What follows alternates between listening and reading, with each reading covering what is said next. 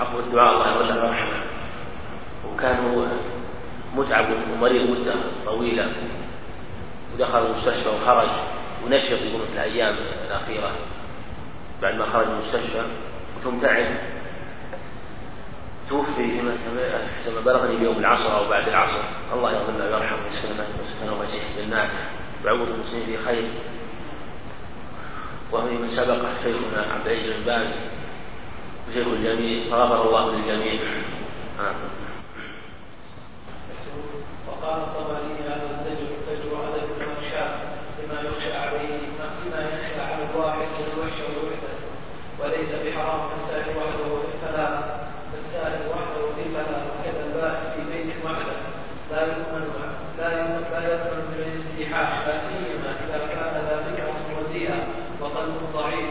والحق أن الناس لا يدون فيحتمل أن يكون الزجر عنه لحسب الماده فلا يتناول ما إذا وقع الحاجة لذلك. وقيل في تفسيره قول الراكب شيطان ليس ليس الذي وحده يحمله عليه الشيطان أو أشبه شيطان في فعله. وقيل إنما كره ذلك لأن الواحد لو مات في سفره ذلك. لم يجد من يقوم عليه كذلك الإثنان. إذا مات أو أحدهما لم يجد الآخر بخلاف ثلاثة ففي الغالب تؤخذ الوحشة والخشية. في صحيح البخاري عن ابن عمر لو يعلم الناس الرحمن الرحيم. اقتداء بالكتاب العزيز والإمام الكبير وهو كتاب الله الذي وضع ابتدأ الصحابة رضي الله عنهم بسم الله الرحمن الرحيم. وضعوا بسم الله في أوله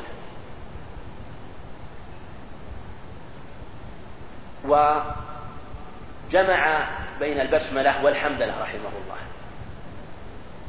جمع بينهما اقتداء بالكتاب العزيز. بسم الله الرحمن الرحيم. الحمد لله رب العالمين. واختلف العلماء في هذه المسألة. فقال بعضهم إنه يبتدأ بالحمد مطلقا في الخطب والرسائل. وقال آخرون إنه يبتدأ في الرسائل وفي الكتب بسم الله الرحمن الرحيم. بسم الله الرحمن الرحيم. والأظهر أن الخطب يبدأ فيها بالحمد لله ولهذا كانت خطبه عليه الصلاة والسلام إن الحمد لله نحمده ونستعينه. الحمد. وغالب خطبه الحمد لله يبدأ بالحمد لله في خطبة الجمعة والعيدين في غيره هكذا. وكان إذا خطب الناس قال إن الحمد لله نحمده ونستعينه. وكان في كتاباته عليه الصلاة والسلام إذا كتب رسائل إذا كتب الرسائل قال بسم الله الرحمن الرحيم كما كتب إلى هرقل. بسم الله الرحمن الرحيم من محمد عبد الله ورسوله إلى هرقل عظيم الروم. أما بعد أسلم تسلم. وهذا هو النوع الثاني. والنوع الثالث من الرسائل التي ليست على صفة الرسائل مختصرة تكتب إلى الملوك أو الرسائل التي يكتبها الإنسان إلى صاحبه. الرسائل معنى الكتب المصنفة التي يصنفها أهل العلم. فهذه الأظهر أنه يبدأ يجمع فيها بين البسملة والحمد ابتداء بالكتاب العزيز.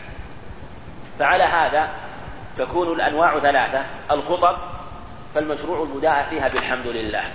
والرسائل الخاصة أو المختصر التي تكتب كرسائل كما كتب عليه الصلاة والسلام رسائله إلى الملوك والأمراء كان يقول بسم الله الرحمن الرحيم.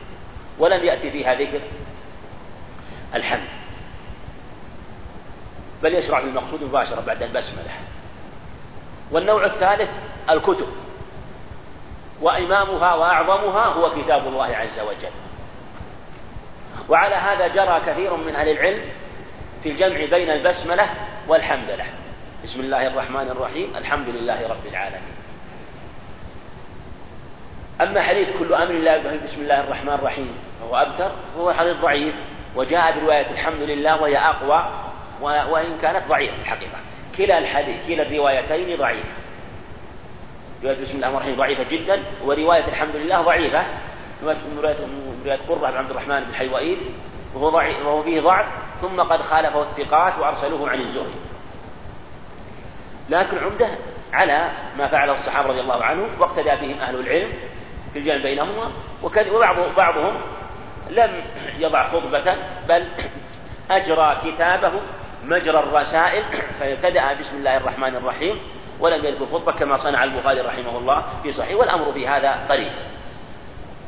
فقوله بسم الله الباء هنا للاستعانة؟ واتفق العلماء على أن الجار والمجرور في بسم الله له متعلق محذوف واختلفوا في تقدير هذا المتعلق هل هو اسم أو فعل وهل هو مقدم أو مؤخر. والأظهر أنه متعلق بمحذوف يقدر اسما مؤخرا خاصا هو أولى كأن بعضهم قدرها بسم الله أبتدئ. على أنه يقدر فعل. وبعضهم قدره اسم ابتدائي بسم الله على أنه مبتدأ وخبر. والأظهر أنه يقدر فعلا محذوفا مؤخرا خاصا لا عاما. فتقديره أبتدئ عام يشمل ابتداء بأي شيء. لكن يقدر بسم الله أكتب أو بسم الله أؤلف أو بسم الله أصنف. ما شئت من الألفاظ التي تدل على تقدير خاص وهو أنه يريد أن يصنف أو يؤلف أو يكتب. فقول بسم الله بسم الله أكتب أو أصنف. فعلى هذا الجار والمجرور يكون في محل نصب مفعول به. بسم الله ولفظ الجلالة. مخفوض على التعظيم الرحمن نعت أو صفة والرحيم صفة ثانية. والجملة الابتدائية كما يقولون لا محل لها من الإعراب. أو الجملة هنا. فلهذا في قول بسم الله بسم الله الرحمن الرحيم على هذا التقدير. والباء كما سبق الاستعانة. والبسملة لها أحكام كثيرة. البسملة لها أحكام كثيرة. منها مثل ما سبق أن يشرع الابتداء بها. ولهذا أنت تقول عند الأكل بسم الله وعند الشرب بسم الله وعند الدخول بسم الله وعند الخروج بسم الله وعند النزول مثلا بسم الله. وتقدر في كل موضع من المواضع الفعل الذي يناسب. فإذا قلت مثلا بسم الله تقدير الفعل بسم الله آكل وإذا قدرته اسما أكلي بسم الله. مثلا وإذا الشرب بسم الله أشرب النزول قلت بسم الله أنزل. أردت تدخل البيت قلت بسم الله بسم الله تقديره أدخل. وهكذا يقدر في كل موضع ما يناسب. إذا نزلت مثلا في في موضع من البر بسم الله تقول من نزلت من السيارة بسم الله بسم الله أنزل أو بسم الله أحل في هذا الموضع. فبسم الله يشرع البداءة بها في مثل هذه الأمور. وإذا قلت بسم الله تريد أنك تستعين باسمه سبحانه وتعالى على هذه الحالة التي على هذا الشيء الذي تريد أن تفعله من أكل أو شرب أو نزول أو دخول أو خروج أو غير ذلك. وبسم الله على المختار آية للفصل. بين سور القرآن. ليست آية من السورة التي قبلها ولا من السورة. آية للفصل. كما ذكر حديث ابن عباس عن عند عند أحمد وأبي داود بسند جيد أنه عليه الصلاة والسلام لم يكن يعرف فصل سورة من سورة حتى ينزل عليه بسم الله الرحمن الرحيم. وبسم الله ليست آية من الفاتحة كما هو قول الجمهور وهو الصواب. لكن يشرع البداءة بها سرا. ولهذا لم كانت لما كانت مقدمة بين يدي المقصود تسر بها وتجهر بالمقصود بقولك الحمد لله رب العالمين. تقرأ الفاتحة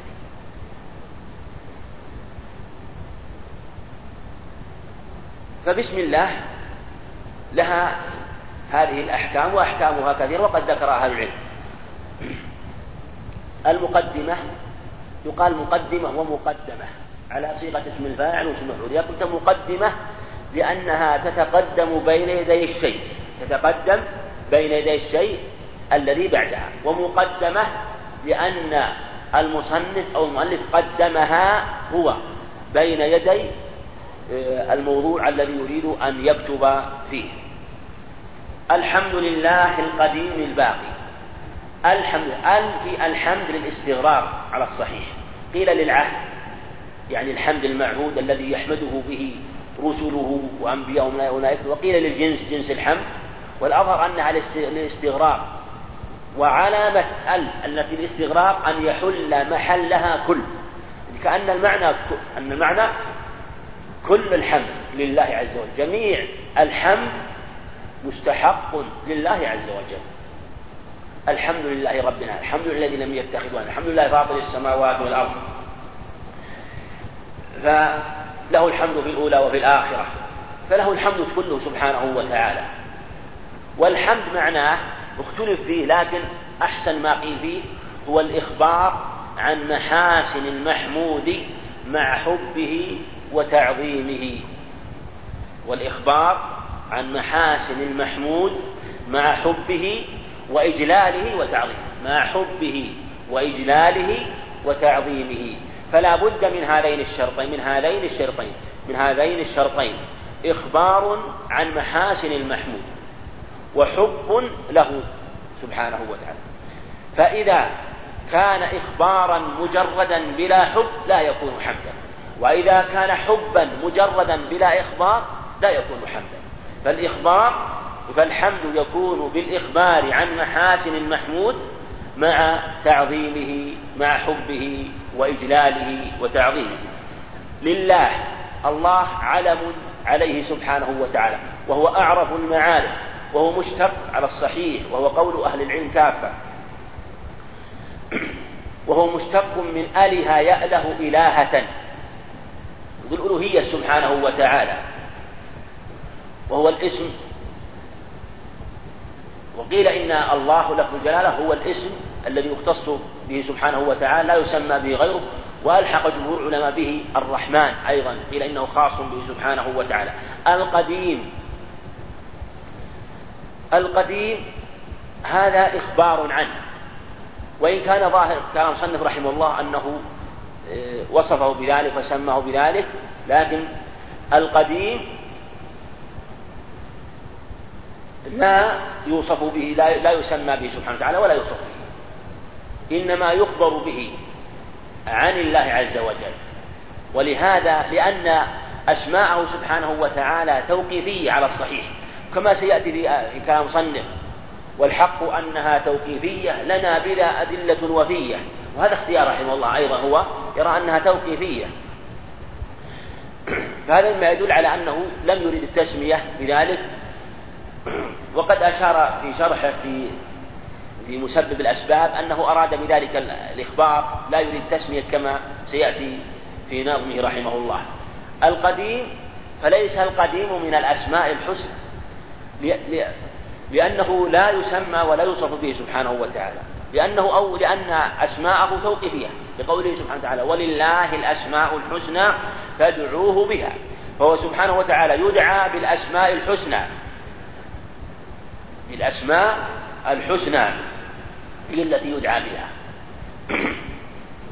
ثم أيضا القديم معنى اعتباري فليس قدما مطلقا بل هو ما يكون متقدما على غيره وإن كان غيره أقدم منه. كما قال سبحانه حتى عاد كالعرجون القديم. وقد تقدمه شيء غيره فلهذا إذا إذا كان قديما قول قديم وإن كان قد تقدمه غيره. ويغني عن القديم الأول. هو الأول والآخر سبحانه وتعالى. الباقي. الباقي أيضا لم يأتي وصفه وتسميته سبحانه لم يأتي شيء في الكتاب والسنة تسميته بذلك. إنما جاء الإخبار عنه مقيدا بقوله ويبقى وجه ربك على صيغة الفعل. ويبقى وجه ربك. وهذا ليس على جهة التسمي إنما على جهة الإخبار بالفعل. نقول يبقى وجه ربنا سبحانه وتعالى أما نقول أنه الباقي فهذا يحتاج إلى دليل يدل على أنه من الأسماء الحسنى ويغني عن الآخر. مسبب الأسباب والأرزاق. مسبب. والمسبب أيضا ليس من الأسماء الحسنى. المصنف رحمه الله قال إنه أراد بذلك الإخبار بالمسبب مسبب الأسباب والأسباب جمع سبب. وذلك أن الأسباب لا يمكن أن تعمل ولا أن يحصل المقصود منها إلا بأن يجعل فيها سبحانه وتعالى المسببات تحصل بوجود الأسباب.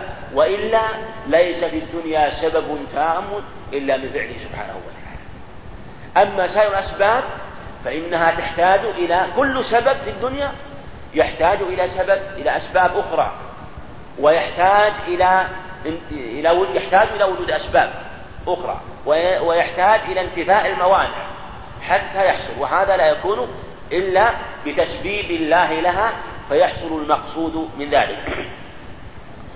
مسبب الأسباب. والسبب كما يقول العلماء الأصول ما يلزم من وجوده الوجود ومن عدمه العدم. الأول عكس عكس الشر لأنه لا يلزم من وجوده الوجود ومن عدمه العدم عكس المانع. لأن لا يلزم من وجوده من عدمه وجود ولا عدم لذاته. وقوله لذاته ما يلزم من وجوده الوجود ومن عدم العدم لذاته احتراز من مقارنة السبب فقد الشرط أو من مقارنة السبب وجود المانع. فإذا قارن السبب فقد الشرط فإنه لا يحصل المسبب لا لذات الشرط لفقدان الشرط لا, لا لذات السبب لفقدان الشرط. مثل مثلا الزكاة سببها وجود النصاب. وجد طيب عندي ساعة عندي نصاب قال زكي يقول طيب شرط وجوب الزكاة تمام الحول. والحول شرط فعدم وجوب الزكاة ليس راجعا لذات السبب لكن لفقدان الشرط وهو وجود وهو تمام الحول. كذلك أو مقا... لقول ذات أيضا أو مقارنة المانع. مقارنة المانع. للسبب مقارنة المانع للسبب. مثل مثلا وجود الزوال سبب للصلاة. المرأة يجب عليها ويجب على المكلف أن يصلي إذا دخل الوقت. لكن لو كان مع المرأة مانع من وجود حياة فإنه ينتفي وجوب الصلاة لا لذات السبب لوجود المانع. فهذا معنى قولهم لذاته. فهو ما يلزم من وجود الوجود ومن عدمه العدم لذاته فمن وجوده الوجود احتراز من الشرط ومن عدم العدم احتراز المانع ولقول ذات احتراز من مقارنة الشرط من مقارنة السبب فقد الشرط أو من مقارنة السبب وجود المانع. والأرزاق الأرزاق جمع رزق. والأرزاق والرزق هو ما يرزق الله عباده وهو رزق عام وهو ما يكون به مع معيشة كل من في الكون من بهائم ومن ومن وجميع ومن البشر من مسلمهم وكافرهم. ورزق خاص وهو أهل الإيمان وهو الرزق الحلال. كما سيأتي في كلام المصنف بقوله والرزق ما ينفع من حلال أو ضده فحل عن المحال. خلافا للمعتزلة لقولهم إن الحرام ليس رزق. فالرزق فالرزق الحرام فالرزق يشمل الحلال والحرام. لكنه إذا كان حراما فهو آثم وإذا كان حلالا فهو طيب. فهو من الطيبات الذي لا آه، لا يكون عليها حساب ولا عقاب بل مما يستعان بها على طاعة على طاعة الله عز وجل. حي عليم قادر موجود قامت به الأشياء والوجود. قول حي هو صفة لله عز وجل أنه حي وهي حياة كاملة خاصة به وهي لا تشبه حياة غيره. ولهذا حياة غيره من سائر المخلوقات حياة ناقصة وقاصرة يسبقها العدم ويعقبها الموت. أما حياته سبحانه وتعالى فهي دائمة لا يسبقها عدم ولا يتلوها موت فهي حياة تامة حي قيوم سبحانه وتعالى.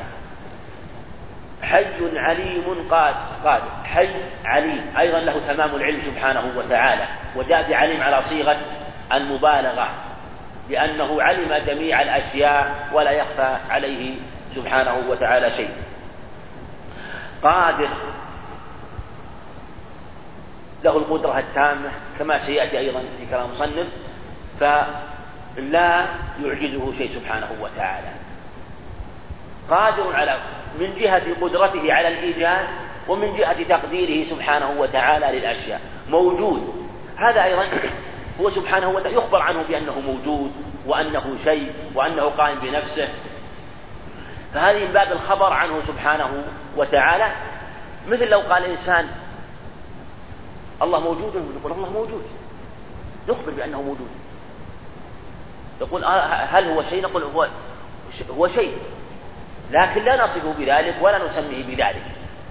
لأن باب الأسماء والصفات باب توقيفي. أما ما كان من باب الخبر فليس توقيفيا بل يجوز الإخبار عنه. بمثل ذلك. قامت به الأشياء والوجود. كل شيء قائم به سبحانه وتعالى. الأشياء جمع شيء. وهي شاملة لكل ما في الكون. والوجود خاص بعد عام فالأشياء تشمل الوجود وتشمل كل شيء مما سيوجد. فهو من باب الخاص بعد العام. دلت على وجوده الحوادث سبحانه فهو الحكيم الدلالة أو الدليل هو ما يمكن التوصل بصحيح النظر فيه إلى مطلوب خبري هذا هو الدليل. ما يمكن التوصل بصحيح النظر فيه إلى مطلوب خبري ويشمل العلم والظن. وهذا هو قول جمهور العلماء وأهل الحديث أنهم يقولون أن الدلالة تشمل العلم والظن. كل ما أفاد العلم أو أفاد الظن وهو الشيء الراجح فهو دليل خلافا للمتكلم مع أن المصنف رحمه الله شرح درجة على التفريق بين العلم والظن وأخذ بقول المتكلمين في شرحه وجعل الدليل الموصل للعلم للقطع علما. وجعل الموصل للظن أمارة كما هو قول بعض المتكلمين وبعض الأصوليين. الصواب أنه أن كل ما أوصل إلى مطلوب خبري من علم أو ظن فإنه فإنه دليل فإنه يكون دليلا. دلت على وجوده الحوادث. الحوادث في الكون من الموجودات والمخلوقات تدل على وجودها. سبحانه وتعالى. وهذه الأشياء إما أن يقال أوجدت نفسها هذا مستحيل. أو لها موجد وهو الله عز وجل. أم خلقوا من غير شيء أم هم الخالقون. لأنه يستحيل أن يكونوا غير أم هم الخالقون ويستحيل خلقهم لأنفسهم. فتعين أنه سبحانه وتعالى هو الذي خلقه فهو دليل آه، من الأدلة الفطرية العقلية التي تدل على وجوده سبحانه وتعالى.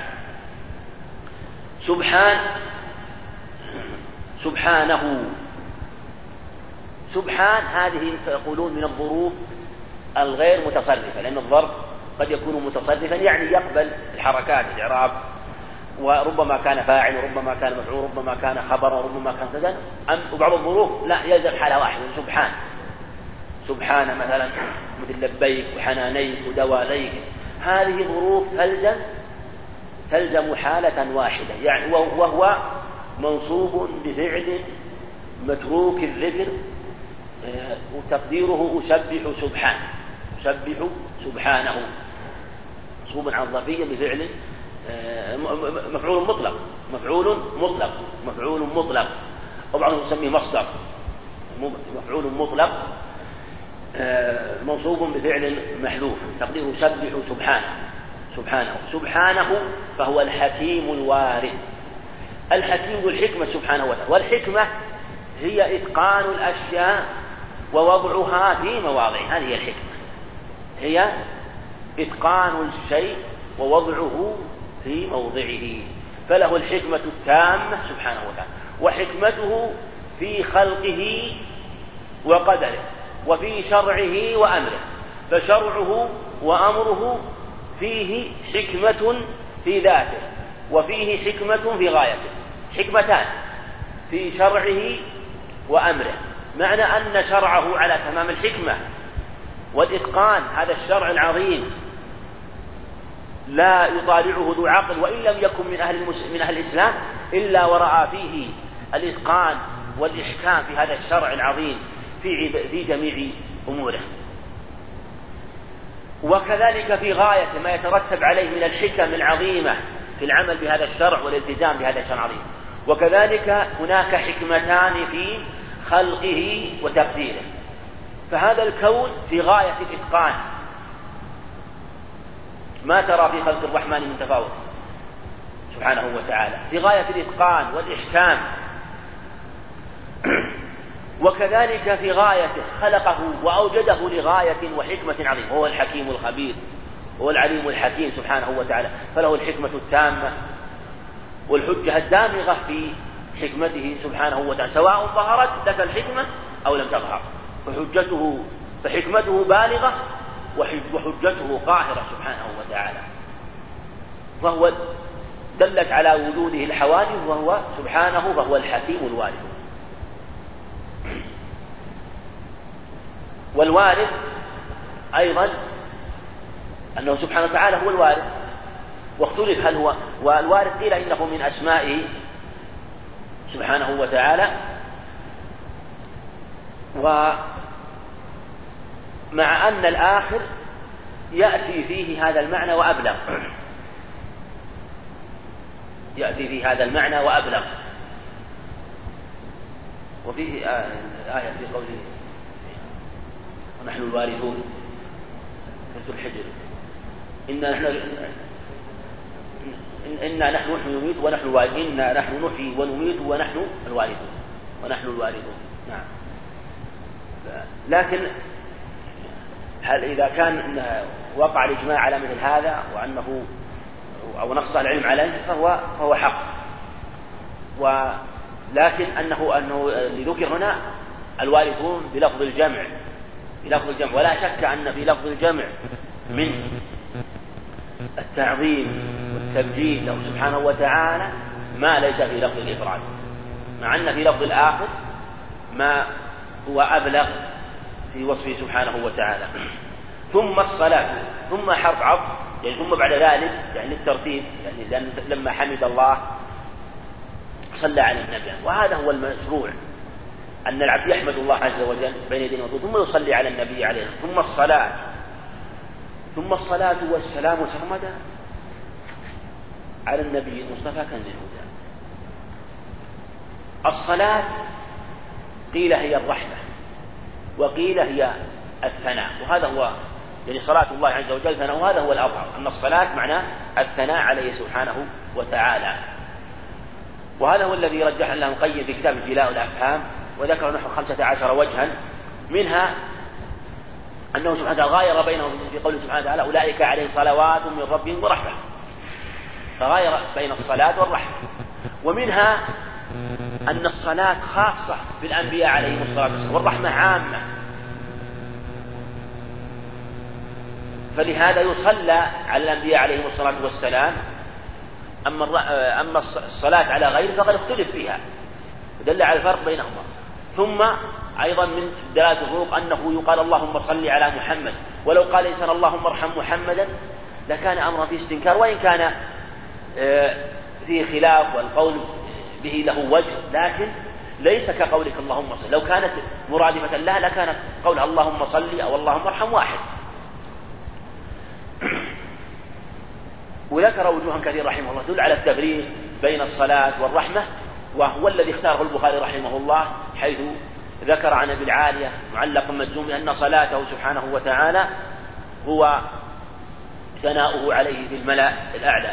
والسلام ثم الصلاة والسلام. السلام والسلام من آه، الآفات صلاة الله والسلام عليه. ولهذا صلى وجمع بينهما كما جمع الله بين الله وملائكته يصلون على النبي يا أيها الذين صلوا عليه وسلموا تسليما. ويشرع الجمع بين الصلاة والسلام عليه عليه الصلاة والسلام. سرمدا دائما على النبي. النبي مأخوذ من النبأ لأنه يخبر عن الله عز وجل بما أمر أو من النبوة وهو الارتفاع لارتفاع منزلته. والنبي على المشهور رجل ذكر أوحي إليه بشرع ولم يؤمر بتبليغه فإن أمر بتبليغه فهو رسول فكل رسول نبي وليس كل نبي رسول واختلف في هذا لكن هذا هو التعريف المشهور لهما. المصطفى يعني المجتبى والمختار. كنز الهدى. كنز الهدى. هو عليه الصلاة والسلام منه الهدى ويتلقى منه الهدى فهو منه الهدى والبيان. والإرشاد. فمنه دلالة الهدى والبيان والإرشاد. أما التوفيق والإلهام فهو إلى الله عز وجل. وآله وصحبه الأبرار معادن التقوى مع الأسرار. يعني ثم الصلاة مع آله. ولهذا الصلاة على آله تبعا جائز بلا, بلا خلاف. من خلاف على الصلاة بالإفراد. وآله آله أصل آل أهل. وقلبت الهمزة الثانية في آل إلى في أهل إلى الهمزة. صار آل ولا أصلها أهل أو أول ويصغر على أهيل أو أويل. يعني على الخلاف في أصل آل. آله عليه الصلاة والسلام اختلف فيهما على أقوال كثيرة. والأظهر والله أعلم أن آله في جميع المواضع هم يعني أن آله في الصلاة عليه يعني هم آله الذين حرمت عليهم الزكاة. وآل الذين حرموا الزكاة فيهم قولان قيل إنهم بنو هاشم وقيل بنو هاشم عن المطلب والأظهر أنهم بنو هاشم. فعلى هذا يكون الآل هم آله وهم من بني من بني هاشم. آه، وقيل إنه كل تقي ورد في حديثات ضعيف والقول السابق هو الأظهر. يعني ورد في الحديث اللهم صل على محمد وأزواجه وذريته. في اللفظ الآخر اللهم صل على محمد وآله. فسره بالآل. وآله وصحبه. صحب جمع صاحب بمطلق جمع راكب. والصاحب هو من الصحابي هو من لقي النبي صلى الله عليه وسلم مؤمنا به ومات على ذلك ولو تخلت ردة. من لقي النبي يخرج من لم يلقه وإن كان مؤمنا. من سائر أهل الإيمان. ويشمل آه، مؤمنا. من لقي مؤمنا. كل من لقيه مؤمنا وهو جميع الصحابة ويدخل فيه من اجتمع به ولو كان كفيفا كابن مكتوب. ولهذا قال عبر من لقي أولى من تعبير من رأى. حتى يشمل كل من لقي عليه الصلاة والسلام أبصره ولم يبصر ويشمل من صحبه صحبة طويلة في الغزوات وغيرها ومن صحبه وجلس معه ساعة ومن لقيه أو من رآه ولو لحظة لشرف الصحبة لجميع المراتب الثلاث مؤمنا به يخرج من لقيه كافرا. كسائر كفرة في وقته. ومات على ذلك يخرج من لقيه مؤمنا ومات كافرا كعبد الله بن خطر وربيعة بن أمية وعبيد الله بن جحش من تنصر والعياذ بالله.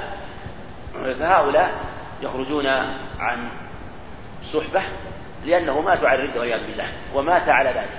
ولو تخلت ردة مثل ما جعل أشعث بن قيس وقال حافظ ذكر في النخبة قال في الأصح يعني في الأصح في في, في الأخير تخلل الردة. لأن بعضهم قال يتخلف ردة بطلت صحبته والصواب أنه إذا رجع إلى الإسلام يعود له شرف الصحبة. معادن التقوى مع الأسل المعدن هو الكنز كل ما المعدن هو كنز كل شيء أو مجمع كل شيء. قال عن معادن على تسألون في الحديث يعني عن أصولها وأنساب التي يرجعون إليها. فهم معادن التقوى والتقوى هو ما حجزك عن المحارم ودفعك إلى أداء الواجبات.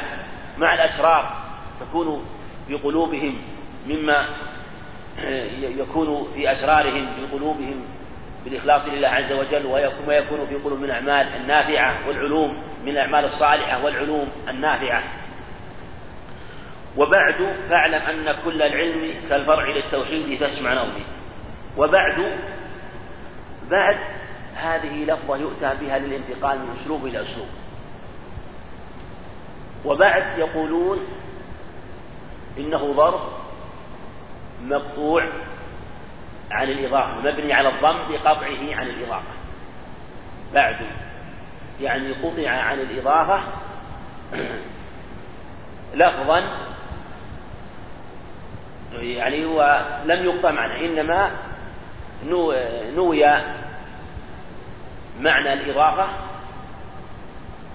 نوي معنى الإضافة. فإذا في هذه الحال يكون مبنيا على الضم. وذكروا أن بعد لا أحوال تارة تعرب وتارة تبنى.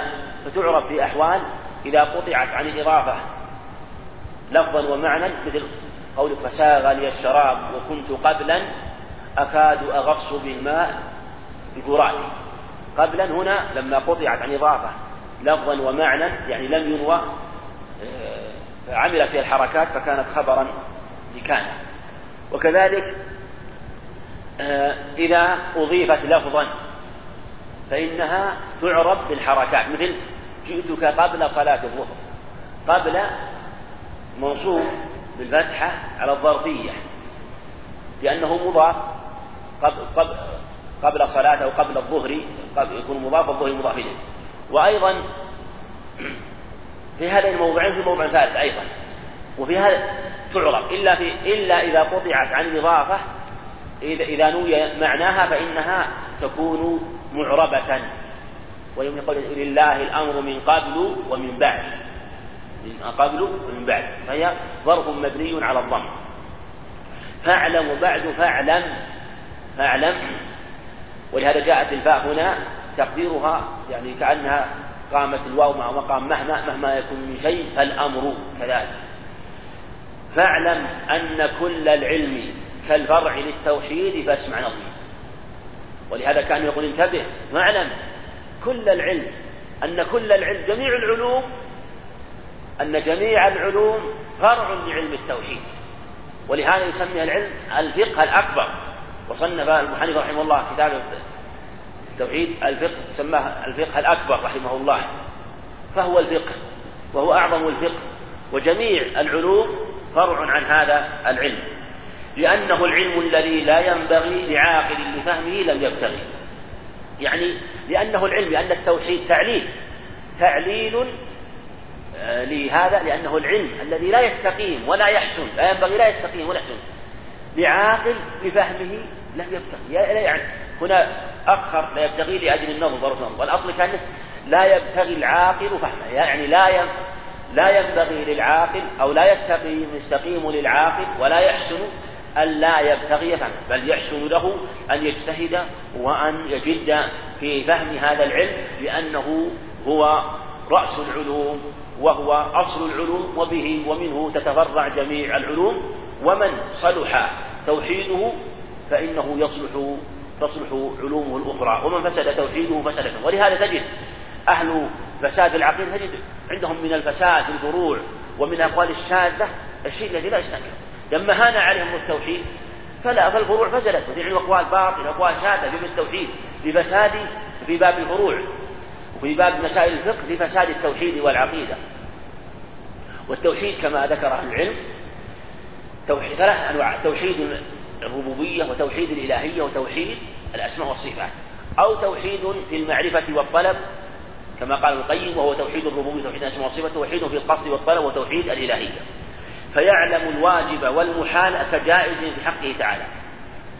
فمن ذلك أنه يعلم الواجب مما يجب له سبحانه وتعالى من أنه هو الأول سبحانه وتعالى والآخر وأنه لا هذا واجب له سبحانه وتعالى.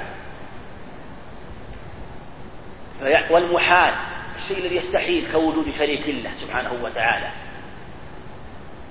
فيعلم الواجب والمحال كجائز في حقه تعالى كذلك يعلم الجائز مما يجوز.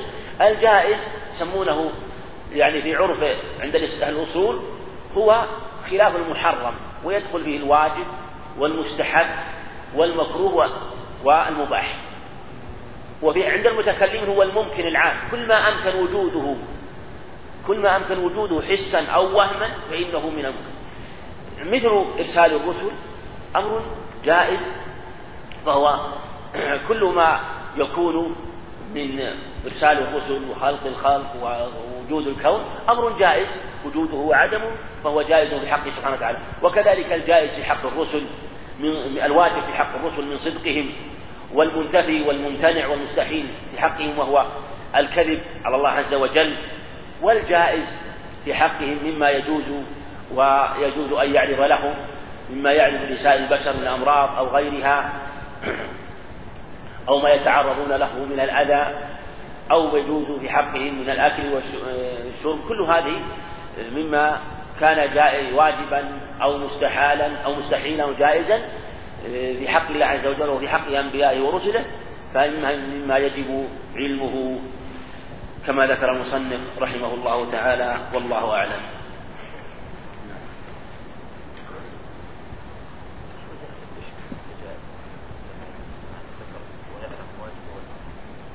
كذلك يعني. يعني وأنه كذلك يجب العلم بهذا بالجائز. يعني يعني تشبيه هذا الجائز بالواجب والمستحيل. أنه فيعلم الواجب والمحال فيجب العلم والواجب العلم بالواجب في حقه والمستحيل. كذلك العلم آه، في حقه سبحانه وتعالى يجب كالجائز أنه يجب أن يلحق بالواجب والمستحيل من جهة العلم به. نعم.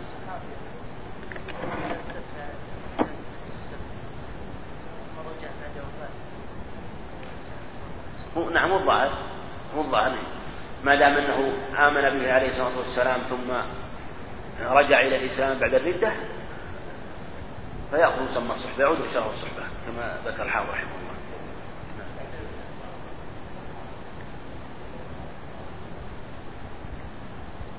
يعني معاني التقوى يعني كأنها يعني السر هو الشيء الذي يسره ويظهره وأن كأنه والله أعلم أن الله قدس أسرارهم وطهر سرائرهم وبواطنهم من ما يكون من الفساد ومن الرياء ومن الشرك. ولهذا كانوا معادن التقوى والأسرار.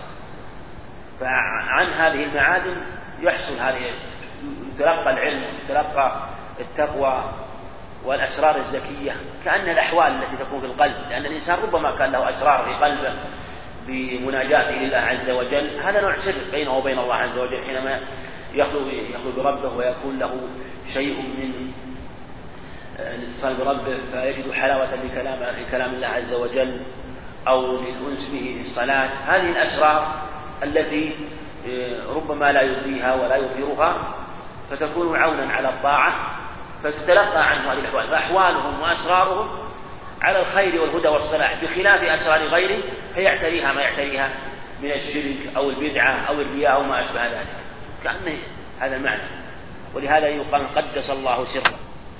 حتى يكون حتى يكون سره سليما آه، ليس فيه شيء شائبة.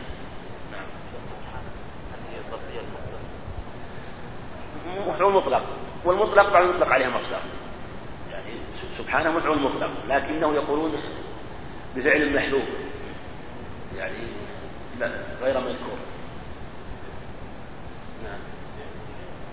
نعم؟ كيف؟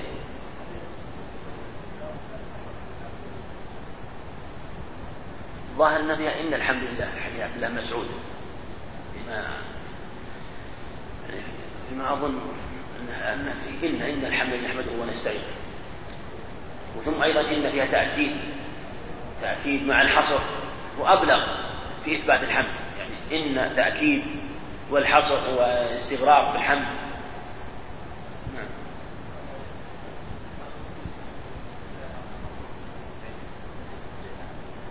هل هي؟ ما فيها شيء يعني مثل مثل مثل قول إياك نعبد وإياك نستعين.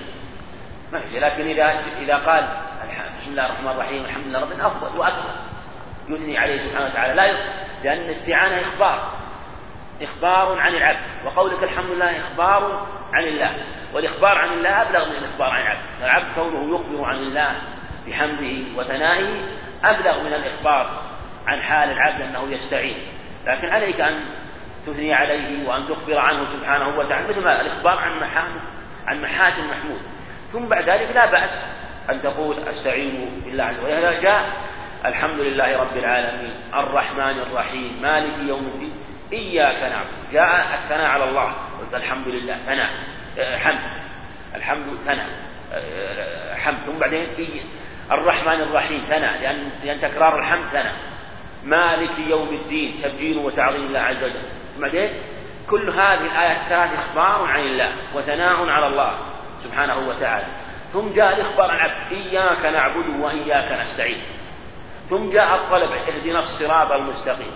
فالعبد يثني على الله عز وجل ثم يخبر عن حاله ثم بعد ذلك يطلب الله عز وجل فيتوسل بهذه المطلوبات التي لا يتخلف عندها السؤال مع صدق الله عز وجل والإتيان بالأسباب التي أمر الله بها.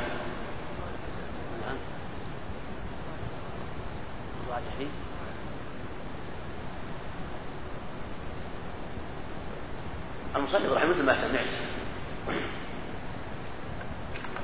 دلت على وجوده دلت على وجوده. الحوالي سبحانه وهو الحكيم الوارد.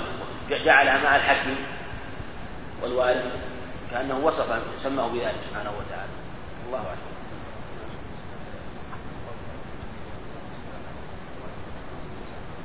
جمع لا ليس الواجب إنما الخلاف عند عند ذكره.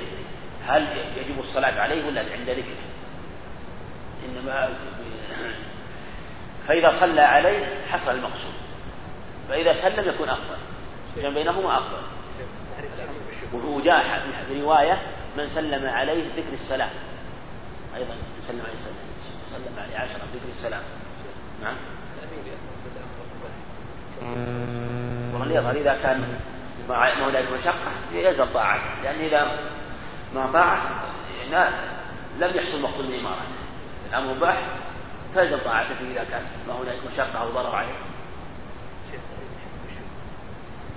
لا الشكر غير الحمد الشكر يعني أعم من جهة أنواعه والحمد أعم من جهة أسبابه. فبينهما عموم وخصوص وجه كما يقولون. ويقول أفادتكم النعماء مني ثلاثة يدي ولساني والضمير المحجبة. لأن الشكر يكون باللسان والجنان والجوارح. أما الحمد